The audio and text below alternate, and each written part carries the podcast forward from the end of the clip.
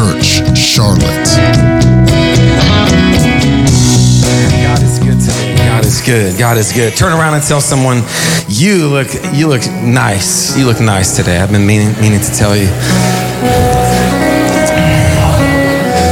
Amen. Glad to be in the house of God. How many are glad to be in the house of God with the people of God? Amen. Anything can happen when the presence of God is in is in a place. Amen. Anything can happen here today. According to his will. Would you pray that with me real quick, Lord? Whatever your will is for this service today, would you lift your hands and lift your voices? Whatever your will is for this service today, God, we pray that it would be done. Speak to us today, God. Speak to us today, God. Lift us today. Let us be encouraged and challenged by your word. In the name of Jesus. Everybody say in Jesus' name. Amen. You can be seated today. I want to explore this morning the subject of the imagination. Everybody say imagine. Imagine. Amen. The power of the imagination is that it has no limits. As, as a person begins to think about something or becomes consumed with seeing something come to pass, their imagination begins to wander and their imagination begins to open up these layers of creativity and endless possibility. Almost all innovation in industry and progress in any industry started with this thought. Somebody said to themselves, if we created this product, or if we sold this, or if we perfected this and we or we served this, or we did something a little bit better than the next guy, then we can make millions and millions, possibly billions of dollars. It started with an imagining of how the world would be better. Amen. Everybody say imagination. Those that are married today, how many of you are married in this room? Woo, praise the Lord.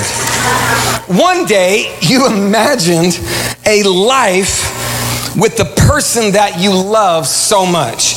You imagined one day what it would be like to have a great home and a great marriage, and you imagined what it would be like to have those beautiful kids that are with you today or in kids' church today.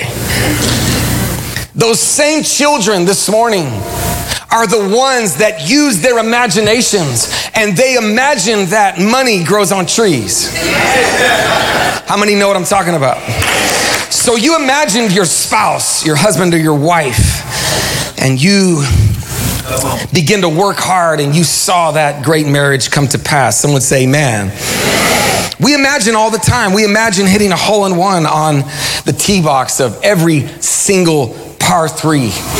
We imagine scoring the game winning shot. We, we imagine when we go fishing, I'm gonna be the guy that catches the biggest fish today. And at least for one person in this room, if he's in the room, he imagined what it would be like if his Dodgers beat my Giants this weekend.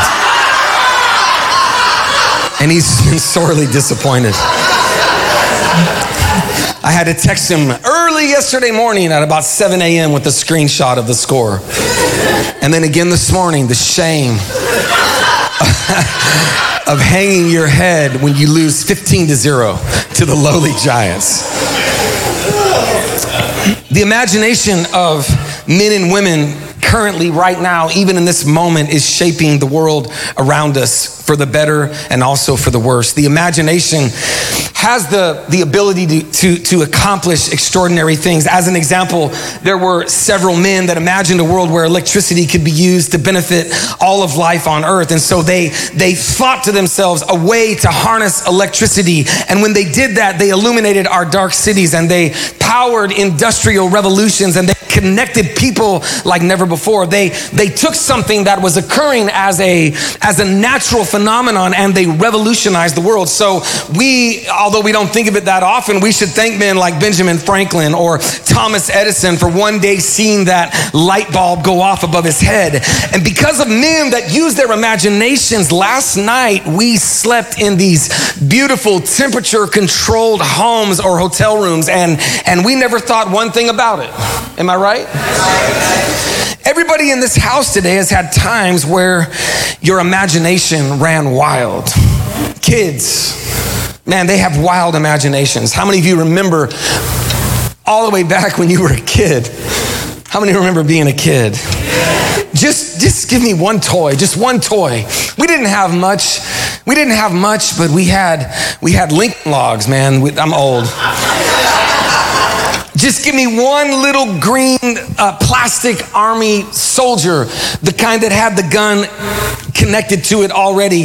And, and, and I could get into the dirt or the grass or somewhere in my bedroom and I could imagine winning an entire war with that one little green army guy. How many of you had a matchbox car? How many of you love NASCAR today? Good. I'm, I'm staying in Concord. It's a treat. But just one Matchbox car, and you could imagine being a champion NASCAR race car driver. One little Barbie doll, uh, not for me, but for some of you ladies, hopefully. And this Barbie doll became your best friend. I could walk by my daughter's rooms and, and I could hear them talking and what's going on. Oh, just playing in here with the Barbie. One Barbie doll, and, and, and she could actually talk, but you were the only one that could hear her. How many remember the monster that was under the bed or in the closet? For all the fear that we had over the monster in the closet, none of us ever actually saw him. Why? Because we imagined it. The monster was real because our imaginations have the power to create a scenario that made it true, at least until the lights came on or the sun came up. Imagine the power of the mind and the imagination shapes our perception, drives our actions, and it unlocks our God given potential. And, and, and I want to be careful today. We're not talking about manifesting. Manifesting is, is becoming popular, this new age movement. It is focusing the thoughts or your energy on just bringing a desired outcome or experience into reality simply by visualization or affirmation or positive thinking. I want you to know this morning that some things will never come to pass. It doesn't matter matter how long you think about it, it's not coming to pass. You can think to yourself all day, I am going to lose weight today. But unless you create a calorie deficit, good luck. One of my best friends, he used to always say this I'll just think about losing 10 pounds in the coming weeks and it will happen. Well, it I thought that was a good idea. It didn't work for him, and it didn't work for me either. So know this today. Our imagination, remember this, our imagination, the imagination that you have must be tethered to a foundation of truth. It must be tethered to the laws of nature or physics. So today I am speaking to First Church Charlotte about the potential of an imagination that is fueled by faith, that is tethered to the power and the truth of God's word. There, there's an imagination that we can have that believes that God can do anything according to his will. And I think that our minds as Christians, as believers, have been closed far too long for business. And God is saying to the church, listen, guys, I have given you a powerful tool, and it's called your mind. And I want you to begin to use your mind for my glory and for my purpose and for my kingdom. So today I am I'm just preaching a simple message about infusing your faith into all the areas of your life uh, that have been lying dormant for years because this morning I believe I am a believer for me and for my family that God has greater things for us. God has greater tell someone next to you God has greater things for you. God has greater things for your family. God has greater things for his church. But sometimes we, we fail to see everything that God has for us simply because we've lost the ability or the capacity or the desire to just imagine. Look at someone and say, Imagine. And you've been waiting for this day for a long time for someone to get up and preach this message. What I'm about to say to you is going to help you. You've been waiting for a long time. Spouses, this is your opportunity. Turn to that person next to you and say, It's time to use your head. Go ahead. Come on, take, take the chance right here in this service.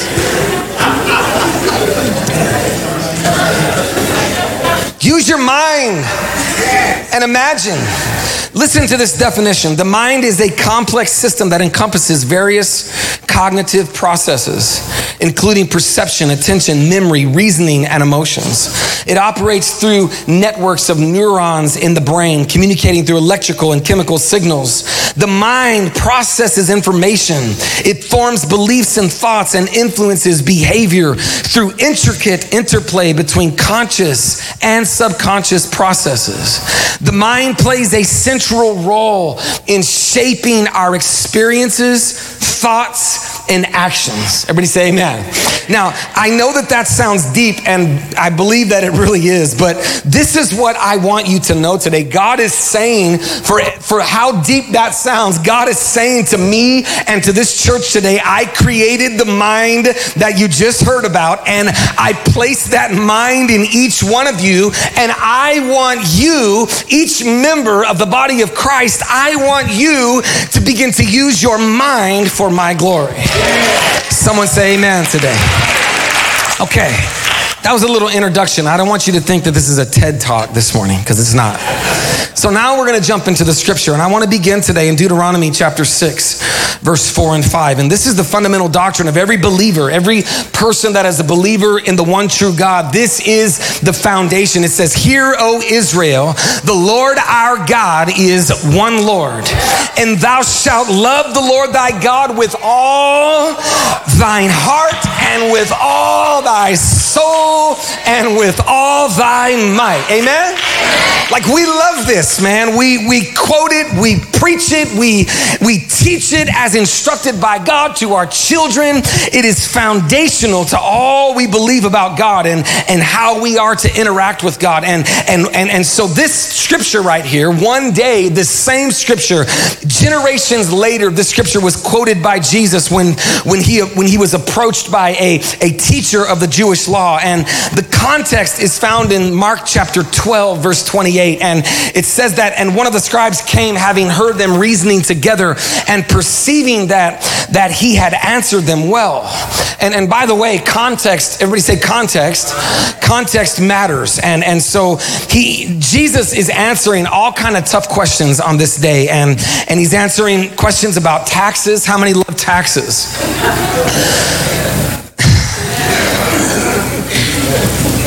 He was answering questions about marriage. How many love marriage? How many have some questions about marriage that maybe you would like to ask Jesus? He was asking or answering some very difficult questions being asked about marriage and the resurrection of the dead and, and the book of Moses. And, and Jesus is there and, and he is he's answering these questions and he's dropping all this knowledge. And so this scribe hears that Jesus obviously knows what he's talking about. And so this next question kind of throws me off. I'm not sure why he asked this, but the scripture says at the end of verse 28 that he asked him, which is the first commandment of all? Now this is a this is a basic question. This is like asking this is like asking a, a, a, math professor at, at a university what two plus two is. To to to these people in this culture, Deuteronomy 6 4 was put into them from the day they were born every single day, at least three times, uh, but every single day, and it was attached to their body, and they saw it every single day. And so he asked, What, what is the, the first commandment of all? And, and Jesus answers in verse 29 and says, The first commandment is, and remember, he's, he's pulling this knowledge, something that was stated in the book of Deuteronomy hundreds and hundreds and hundreds and hundreds and hundreds of years before, but it had been passed down through the generations. He says, This is it. Hear, O Israel. This is the first commandment. Hear, O Israel, the Lord our God is one Lord. And thou shalt love the Lord thy God with all thy heart and with all thy soul and with all thy mind and with all thy strength. This is the first commandment. And we have to say the second one because all the law and the prophets hang on these two. The, the second is namely this thou shalt love thy neighbor as thyself. There is none other commandment greater than these two. So if you can't figure out the law and you don't know what all these things mean, just know this you are to love God with everything inside of you, and then you're supposed to love the one that's in need, your neighbor that is around you. It's that simple. Sometimes we complicate it. We complicate church. We complicate walking with God. Do your best to, love God and walk justly with those that are around you. The entire law and the prophets hang on these things. So Jesus answers, and his answer is correct. But it's interesting to notice that Jesus adds the word mind. And there's a lot of debate on this with theologians, but he adds the word mind. It's a clarifying statement. He adds the word with all of thy mind to Deuteronomy 6. So I, I want to suggest to the church today that, that God is after our minds. One more time, tell your neighbor it's time to use your head. God doesn't want us to be mechanical drones, simply obeying without thinking, simply worshiping out of duty, or coming to the house of God out of sheer habit. But God is trying to capture the minds of the church, and, and He's trying to give us a whole life experience with Him. Everybody say, Imagine. Amen. We're going to move quickly to Ephesians chapter 3, verse 20. The Apostle Paul, he is one of the greatest minds in history. He's one of the greatest teachers in history, one of the, one of the greatest writers, and wrote a lot of the New Testament. And he literally changed the world through his ministry and his writing. And, and even to this moment, today, he is, he is shaping what we think about God. Amen. Think about that. One of the greatest minds, he said this to the church at Ephesus. He said, Now to him who is able to do immeasurably more than all we ask or imagine. I'm reading from the NIV this morning. I want you to put that up there in the NIV if you can. There's a reason. How many love this scripture right here? Are y'all able to change that? Change that for me if you can unto him who was able to do immeasurably or exceedingly abundantly immeasurably more more than all that we ask or imagine everybody say imagine according to the power that is at work within us paul is claiming he's making a truth claim about god that God is able to do more than you can think. God is able to do more than you could ever imagine. So this morning, whatever you can think, whatever you can dream, whatever you can imagine that God can do in your life in the future, as long as it's according to His will, I want to preach to the church today that God can do it. He can do more. Why? Because He's able. He's able to do it. That's why. So if God's able to do it and God can do anything, then why aren't we imagining some things in our life that will begin to change the spiritual landscape that is around us? Let's imagine things that will release the power and the kingdom of God into our lives. What are you thinking about as you go through your day? What if you started to imagine and think about some things according to the will of God that would change your life and change your family? What I'm saying today is ask according to his will. Somebody say he can do it. Ask him for a better marriage when you come to the altar today. Somebody say he can do it. Uh, ask him for a better home life. How many of you need a, a better job? God can do it. Ask Him if you're a student today and you're struggling uh, throughout the, the throughout the year with your coursework. Why not ask God? I need your help, Lord. Quicken my mind. Help me as I take this test. We limit ourselves because we forget that God can do more than we ask or imagine. I want to imagine, as you know, maybe you don't know, in the coming week, in the coming week, our family is relocating to the state of Missouri. We transitioned our church and, and we are relocating to the state of Missouri. And in, in the coming year to year and a half, we're going to be planting a brand new church. So I and my family right now, we are imagining a ministry and an anointing that goes beyond our limitations. Somebody say, He can do it. I want you to imagine for yourself the thing that God has called you to do, that now you're more anointed than ever, and you're doing it at a higher level, and more people are being affected because you're using your gifts uh, and your talents uh, for the kingdom of God. Somebody say, He can do it. Imagine there has to be a more effective way to reach people with the gospel. He can do it. It's time for God's people to begin to use your minds. Engage your minds. Engage your minds. Attach your faith to the promises of God. Imagine greater things that are yet to come. Someone say, Imagine. One more story that we don't talk about very much, found in the book of Genesis, chapter 11. There's an epic tale of the power of the human mind. And this story shows us that there is a limitless potential in every man and woman's imagination. And this narrative reveals how powerful the mind can be, but it also teaches us how we have to harness the potential of our minds into doing God's will, not our own will because there is another side to the imagination that, that we have to diligently and carefully keep in check. As a matter of fact, Paul says in 2 Corinthians 10, verse 5, that we are to cast down. Come on, somebody help me preach. We are to cast down every imagination and every high thing that exalts itself against the knowledge of God. And we are to bring into captivity every thought to the obedience of Christ. So, all of our thought life and all the power of the mind and everything that we imagine, uh, it has to be submitted to the mind of Christ and it has to be submitted to the Word of God and the Spirit of God. There's a friend of mine that preached a message and he said, having vision is having a sanctified imagination.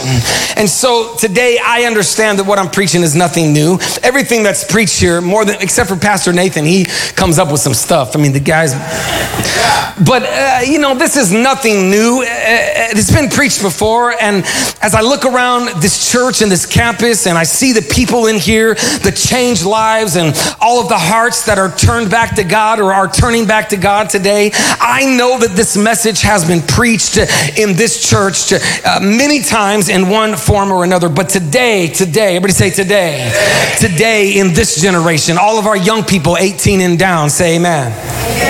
Come on, young people, say amen.